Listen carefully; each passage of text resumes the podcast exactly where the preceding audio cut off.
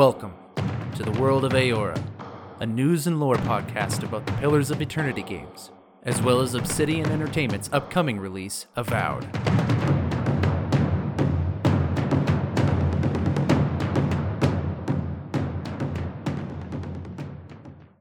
Hello, everybody, and welcome to another episode of the World of Eora. I'm your host, Eric, aka Gingerino.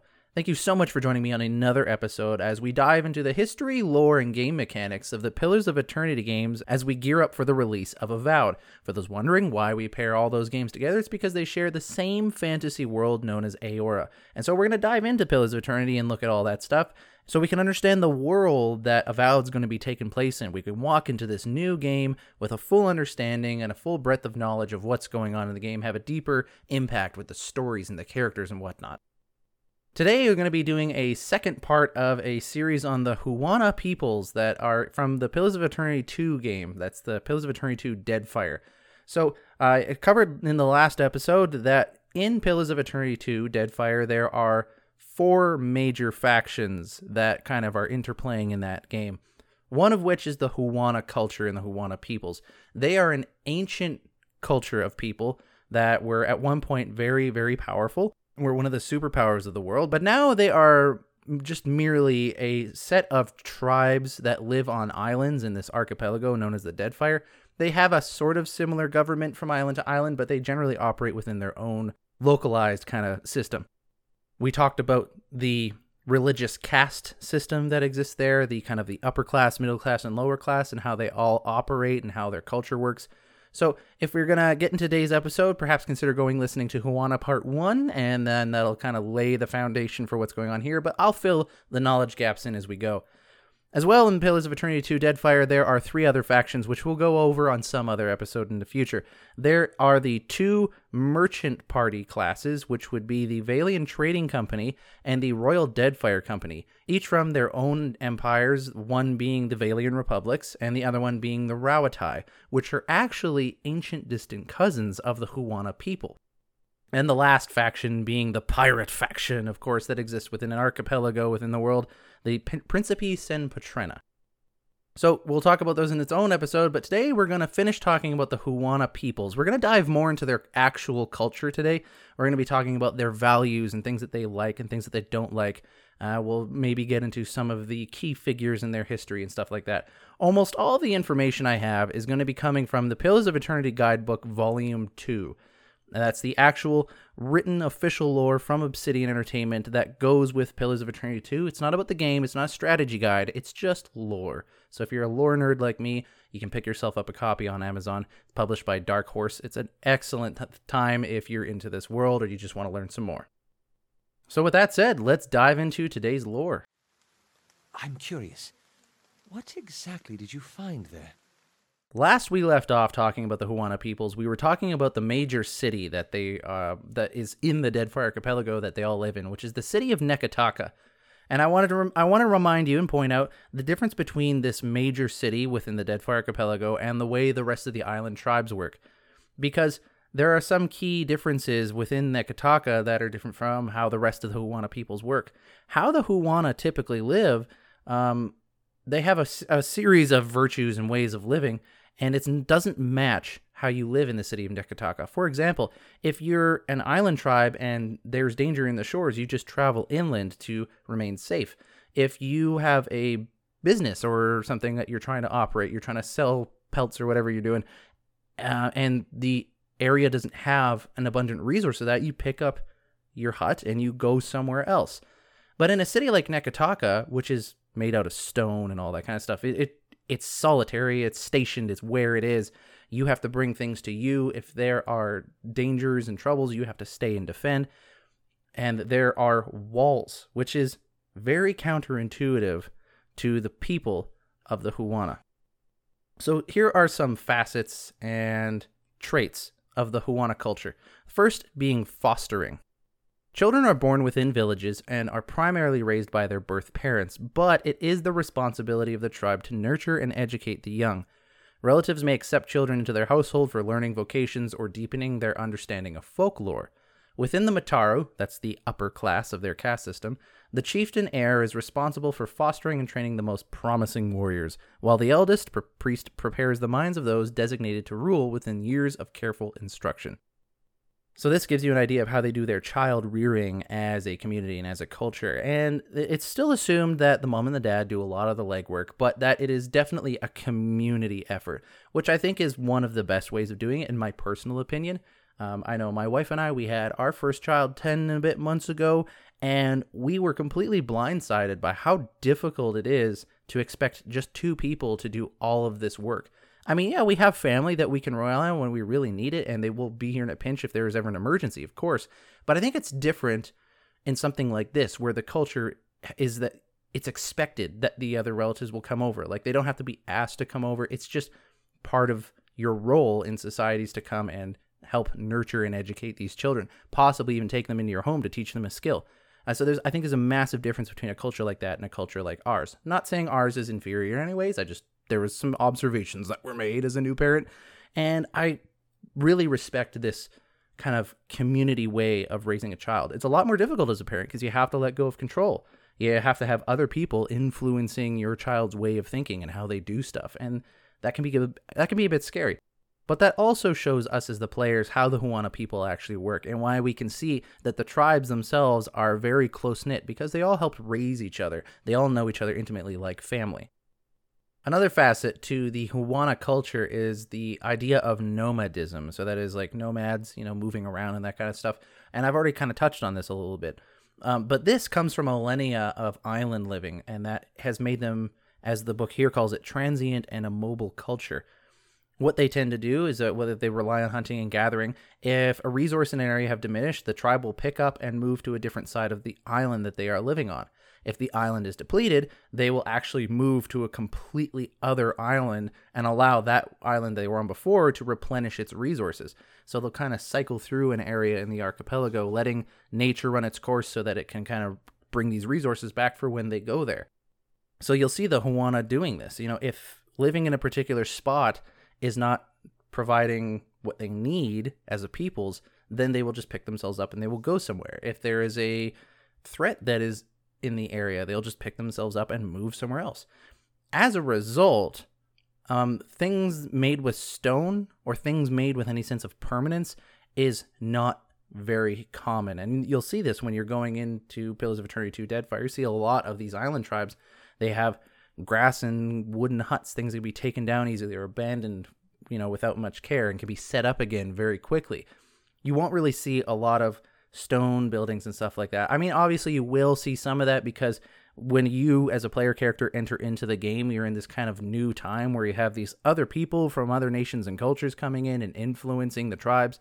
But large in part, for millennia anyways this is how the huana lived you didn't really have stuff like that concepts like walls or fortresses are viewed with confusion and disdain often serving as impediments to the beach or casual freedom of movement that's a quote from the actual book itself so like even the idea of walls is like why would why would you why would you have walls like a it just gets in the way and b like why like you can't take it down you build a stone wall you can't take it down it's there forever it takes so much work to build. Like, why not just put up a, a wooden hut thing that you can take down really quickly, or you can get rid of, or you can reuse into something else? You know, to them, it doesn't make sense. It's confusing. And people often view it, like it says here, with disdain. Like, that's, that's stupid, or that's wrong, or you shouldn't be doing that. The need to pack lightly has deeply impacted the Huana's treatment of land ownership and worldly possessions. Heavy or non essential goods are luxuries reserved for the Mataru, which again are the upper class of their caste system, while the Kuwaru, which are the middle class of the caste system, are expected to keep their only their tools. And the Raparu, which is the lowest class in this caste system, are made to transport food and building materials. In this quality, the contrast between tribal living and the great city of Neketaka is obvious. Permanent settlements forge a reliance on goods imported to the island and influence of outside economies, leaving the Huana more vulnerable to food shortages as well as the political maneuverings of the trading companies. So you already see two major ways in which the city living in Neketaka versus the island living of the rest of the Huana are different. One, with fostering children, you might not have that same sense of community in, in the city of Neketaka. I mean, you might, but there's a lot more striving to survive. There's a lot more like, I need to take care of me on my own, right? Because there are food shortages. And who are you going to feed first when you have enough food for you, your wife, and your child? Are you going to feed your child or are you going to feed your neighbor? Right? Like, what are most people going to do? You, you, you see how that kind of goes? Versus when you're out in the island, everyone's taking care of each other. Partly because you're really relying on everyone staying alive to make sure everyone else stays alive. You need these people to live on these islands. Whereas in Neketaka, there's kind of this idea that you probably could do it on your own. Obviously, the Raparu probably have a little bit more of those old sensibilities, living in the poor part of the city, uh, pro- very much needing to rely on each other to survive. But whether or not they're actually doing that, you can kind of see when you play the game.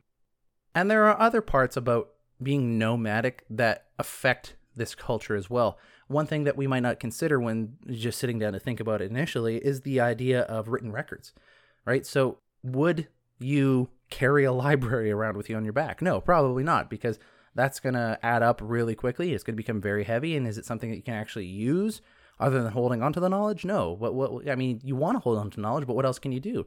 Well, you tell stories, like with oral cultures. You tell stories, you write myths, you have songs. Those are the kind of things that nomadic cultures would do. And so the Huana don't really have a ton of written records. They do keep track of seasons and they observe the migration of animals and things like that. So they do have written records, but they're not carrying around the Alexandrian library on their back. So don't expect a lot of tomes of knowledge about the island living for the past 50 years or anything like that. It's just not going to happen. These different ways of living have led to complications for the Huana as well, with the introduction of the Vailian Trading Company and the Royal Deadfire Company, as well as the pirate faction, the Principi Sen Patrena, because they have different ways of living. And not only are those ways of living possibly contradictory to the Huana or threatening to the Huana, it also might be attractive to other types. So, Raparu individuals, people in the lower class of this caste system, might look at these other societies and think, oh, that actually looks like it's a lot better for me.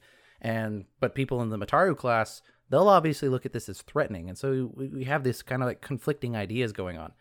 But besides just the political ideologies, you also have like ways of approaching the world. Like, what the natural resources of the world mean to my culture and my people versus others.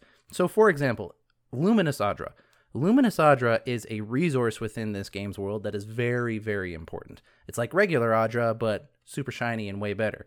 If you don't know what Adra is, I did an entire episode on Adra, the soul, and the reincarnation cycle that exists within this world. But in short, Adra is essentially this very special, kind of like semi precious gemstone, and it conducts soul essence. That is, the stuff that your soul is made of transmits through Adra very well. I wanted to do my regular souls made of essence and bodies made of carbon thing, but someone on Discord pointed out to me recently that I do say that a lot. I mean, I do say that a lot. oh man.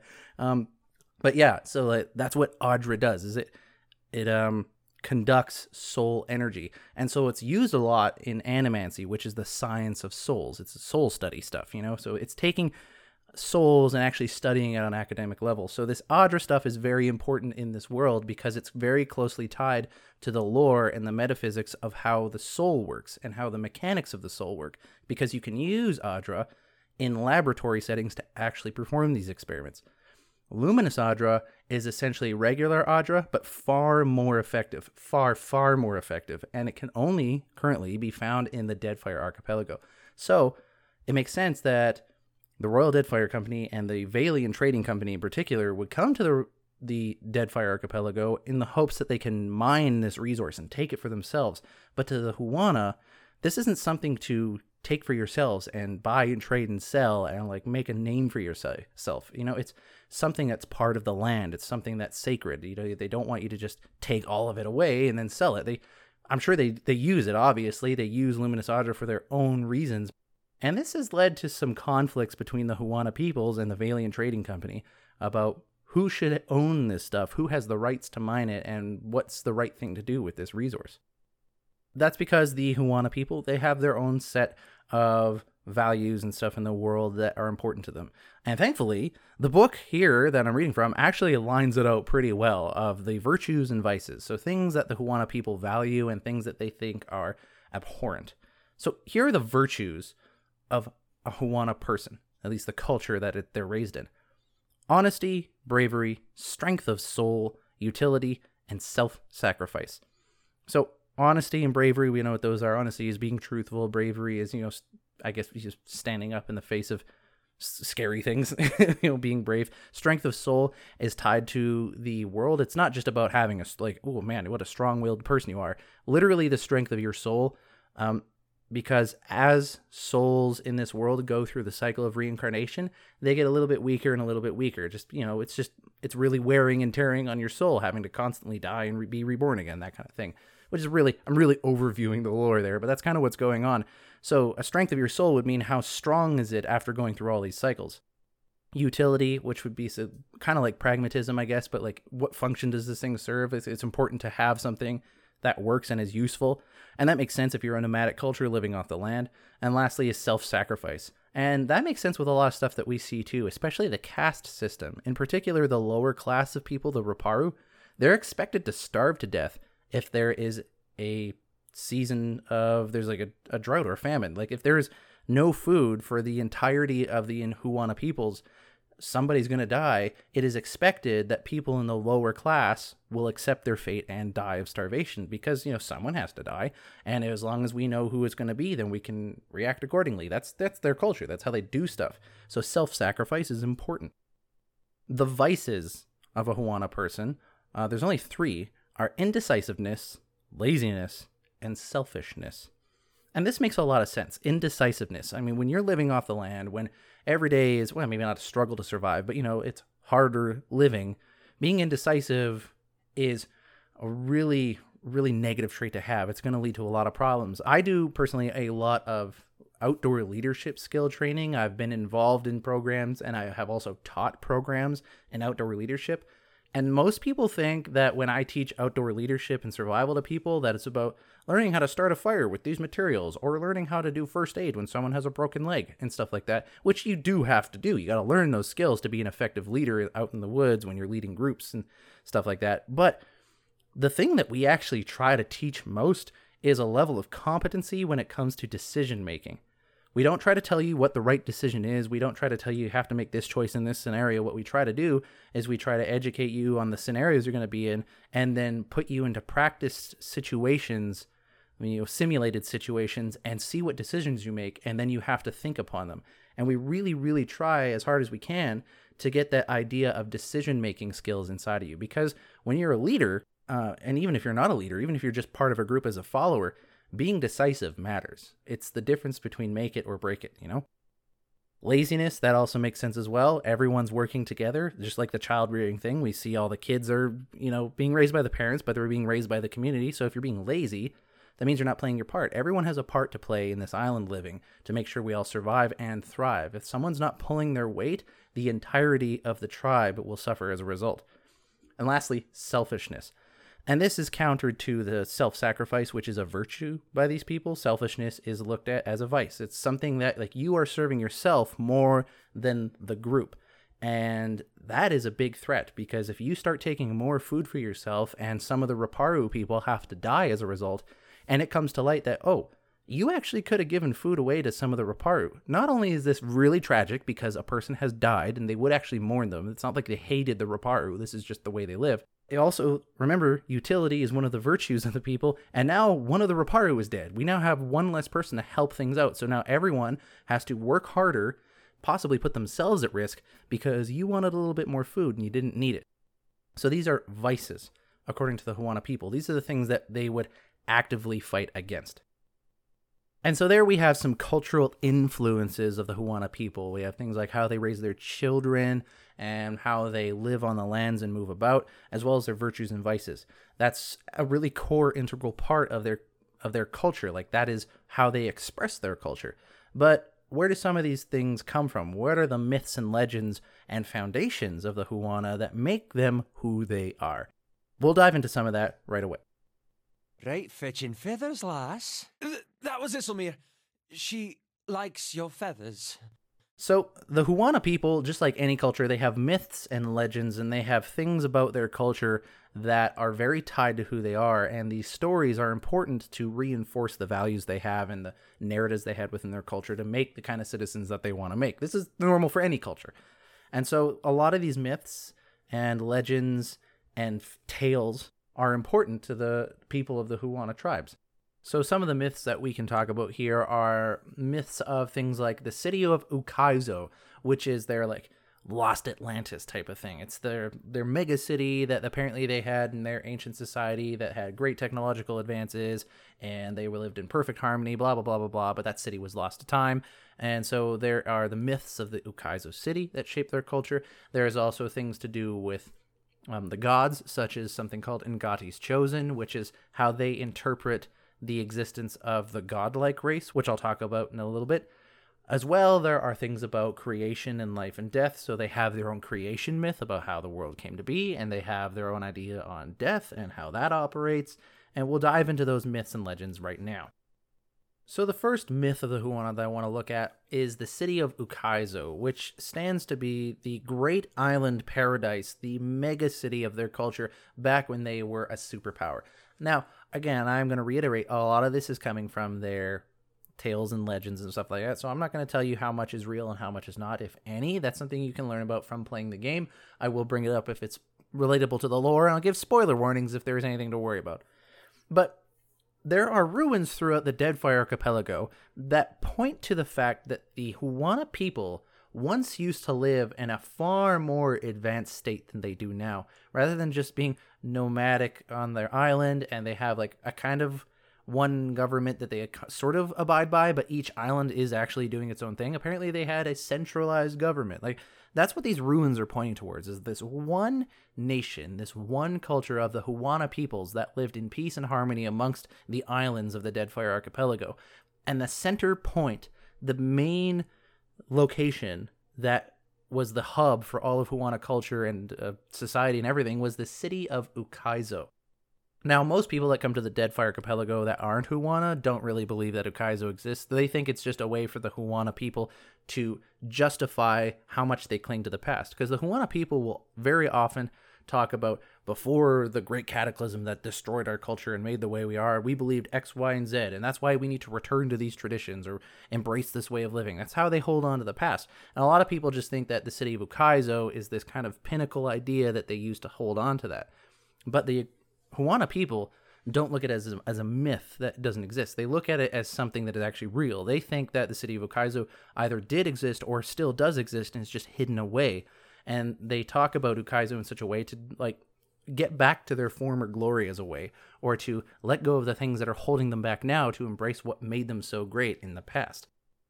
The next cultural narrative or myth that exists within the Huana people are something called Ngati's Chosen. And in order to tell you what Ngati's chosen is, I have to first tell you about the godlike race and also tell you about Ngati, who that is. The godlike are one of the main races in the games of Pillars of Eternity. So you got humans, elves, and dwarves. Those are the three main fantasy races that we're used to seeing in books and movies and games. As well, we have two unique races that exist in this world called the Amauans, which are actually what most of the Huana peoples are. And then there's Orlans, little hairy creatures with really big ears, and they're a little bit feisty. Uh, but you know, in general. Anyways, the last one of them is a race of people called the godlike, and they're not a normal race in the sense of you know two godlikes don't procreate and create another godlike. A godlike person is born from a regular set of parents. So uh, human parents could give birth to a godlike.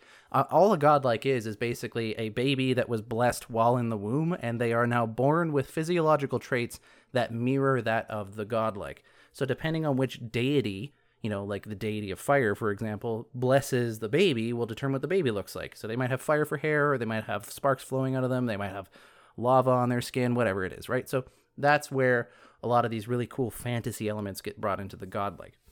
In the Huana culture, when a godlike is born, they are viewed as a omen or a message from one of the gods in particular, right? They're not thought of as prophets in the sense of like this godlike person has a direct connection to the god and can tell us what the god is saying. It's more that the god is using the actual person themselves as the message, right? It's almost like they are the living message of it. So, um, Mataru class priests will heavily scrutinize the the birth itself, the baby that is born, the parents, the circumstances of birth, the immediate environment around them, things that are going on with the weather, what the big political machinations of the world are. They will scrutinize everything around this infant's birth to determine whether or not the omen is positive or negative, to learn whether or not the message from whatever this god is is a good message or a bad message. As well as this of delivering a message of, of cultural upheaval or some big change or some horrible catastrophe coming in, whatever the message is that these priests infer. On top of that, these godlike are often born into uh, some sort of life destiny. So, part of the interpretation on the priest part will be to determine what the purpose of this godlike's life will be. So, if it has something to do with making crops, then that means this person will now be solely dedicated to just learn about planting and learn about agriculture for their entire life. Which means that if you are born as a godlike in the Huana culture, your life is pretty much laid out in front of you. And if you're going to remain in this culture, if you're going to remain with these people, you have to follow that life to a T. Um, or otherwise, you're basically rejecting the culture around you. And, well, sorry for you if you live in this time and place, you're not really going to get out of the Deadfire Archipelago that easy anywhere else. So your life is pretty much not your own. And these godlike can be from any of the 11 gods that exist within the world, but there is one particular god that they want to pay attention to more than any other, and that is their deity known as Ngati. Ngati is one of the names for a, for a god that I've talked about before, Ondra. Ondra being goddess of the moon and of forgetfulness and of the ocean, which comes as no surprise that these island dwelling people would really worship and pay attention to Ngati, goddess of the ocean. So whenever a godlike is born that is clearly related to Ngati or slash Ondra, uh, they really, really, really pay attention to it. They are like you know, the godlike are root like kind of chief people already to begin with like they're very important. And then people who are born as these ocean godlikes or these marine godlikes they're even more important. Like they're uber important. So they'll be scrutinized by probably many mataru priests and they will be their their life will be so controlled that there will be no room for anything anything else uh, other than the life that is destined for them Traits of a Ngati's chosen person is they will be born with scaly skin. They'll probably have fish like markings on their body, bioluminescent lamps, or other marine qualities about them. Uh, Takehu, one of the companions in the game, he actually has like what like looks like anemones for hair. Uh, very fish-like body. You can actually see the scales in his portrait that's drawn. These people, these Ngati's chosen, they are they're they're heavily scrutinized for a couple of reasons. One, that the Huana really, really, really worship Ngati. The second being that Ngati is very tied to their survival because she's goddess of the ocean, which is something that really, really affects whether or not they're going to live or die and how well that their year is going to be, et cetera, et cetera. So they pay attention to Ngati the most for that reason because it's also just practical. As well, though, Ngati is kind of viewed as a trickster god by these people. And so trying to discern the truth of what the omen is is difficult, and so they get a lot of people to pay attention to it. The next myth or legend within the Huana culture is their creation myth, and it's called Amira's Egg. Amira is, as far as um, scholars within the Eoran world can determine, is the closest analog to another god that is known from the first Pillars of Eternity game as Hylia. So Hylia, as we know her from the first game, is one of the deities that exist within this world, and the Huana people know her as Amira. Amira's egg is the story of the creation myth, and here's kind of roughly how it goes. So, before any of this, the universe existed, essentially, the gods, which are called the great beasts in, in the void, they existed like you and I or any other animal does. They lived in their own world and they were doing their own thing and Amira is basically a giant bird, and like she's so big that her f- one feather on her is as big as any one of the islands in the Deadfire Archipelago. Her beak is taller than any mountain that could ever exist. You know, mythical stuff like that. Anyways, a great another great bird from beyond even their realm flies in and is very tired, and so Amira gives him a place to stay. And if I'm reading this right, essentially they mate and so Amir becomes pregnant with an egg. This this dude takes off and gives her a feather, uh, which uh, which possesses all the colors of creation, which lines up with Amira being the goddess of creation and of color and song and all that. Uh, but anyways, Amira, this like heavenly beast, if you will, that is a bird, lays the egg, and before the egg even lands on the ground or her pillow or whatever it was, um, the egg cracks open, and from the egg comes light and physical form. So eventually, our universe, or I guess the Eoran universe, comes out of this egg. And all of the other beasts, all the other gods that are existing within this realm, they scatter to get away from this egg as the universe itself comes into existence. So now, like, here's the thing is that, like, this universe coming out of this egg has kind of caused a little bit of an upset with the other gods because it's taking up a lot of real estate in their area. But Amira has motherly intentions with it because it's her egg, it's her baby, right? And so the universe is kind of her, so she protects it from the other gods, which actually lines up with a lot of other legends from other cultures within this universe because a lot of the other gods are looked at as violent and shedding blood and hating one another and causing war. And an, uh, Hylea, otherwise known as Amira, is often looked at as kind of the good god and is always trying to find non-violent ways to situations. And but and not that she's not willing to resort to violence to protect her young, I guess. But so like it's consistent in this culture as well.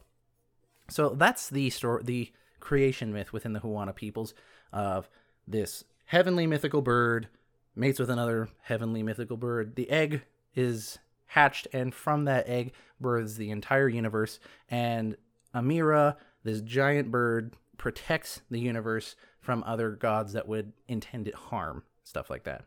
That's that's kind of the short form of how it goes.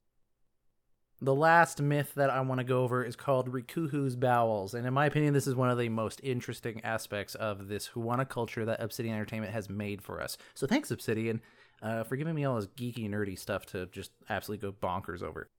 So Rikuhu is the Huana equivalent of another one of the deities that we know from the first Pillars of Eternity game, known as Berath. Berath is the goddess slash god of death, doors, cycles, portals, etc. And in the Huana culture, Berath or Rikuhu is explained by the existence of two eels, one called Kahopa and the other one called Tangaloa. So, going off of the creation myth of uh, Amira's egg hatching and the universe coming out, um, Amira is protecting the universe, but she can't do it all on her own.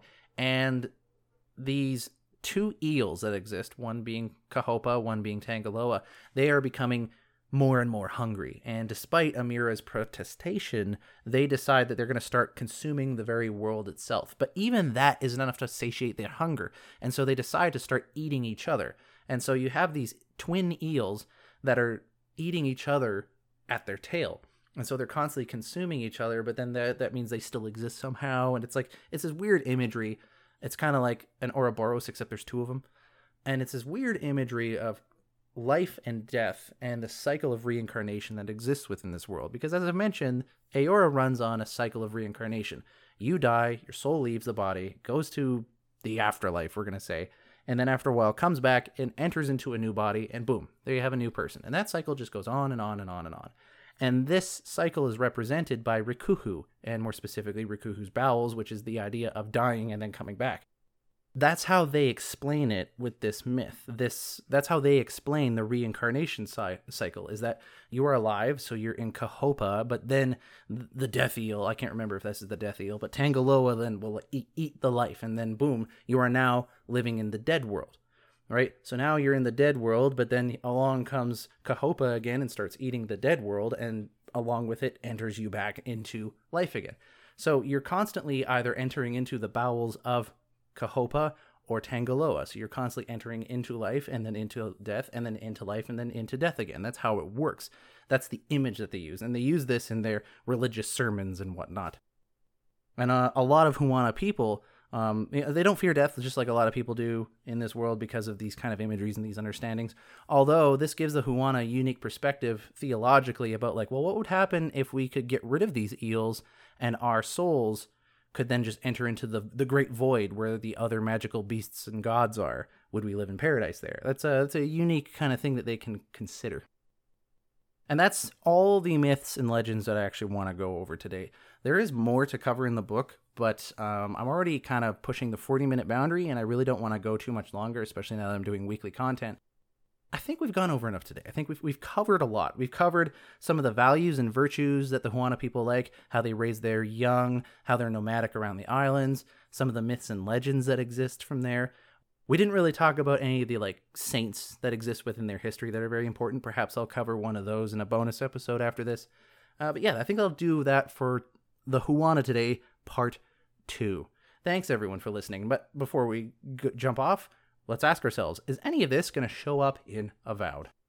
Is an oath worth the weight of a crown? Now, I talked about this a little more in the last episode because we're discussing the same topic that is the Huana people.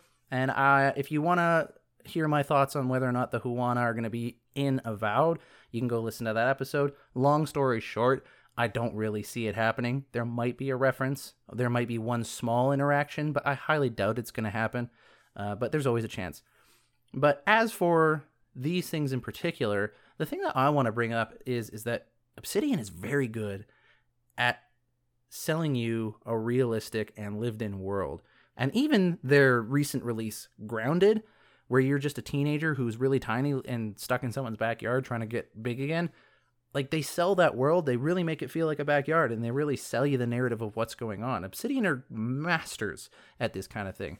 And so while I'm not going to talk about the Huana again, I I'm looking at all of this lore that is written down in this book that you, the player, might not even known was out there.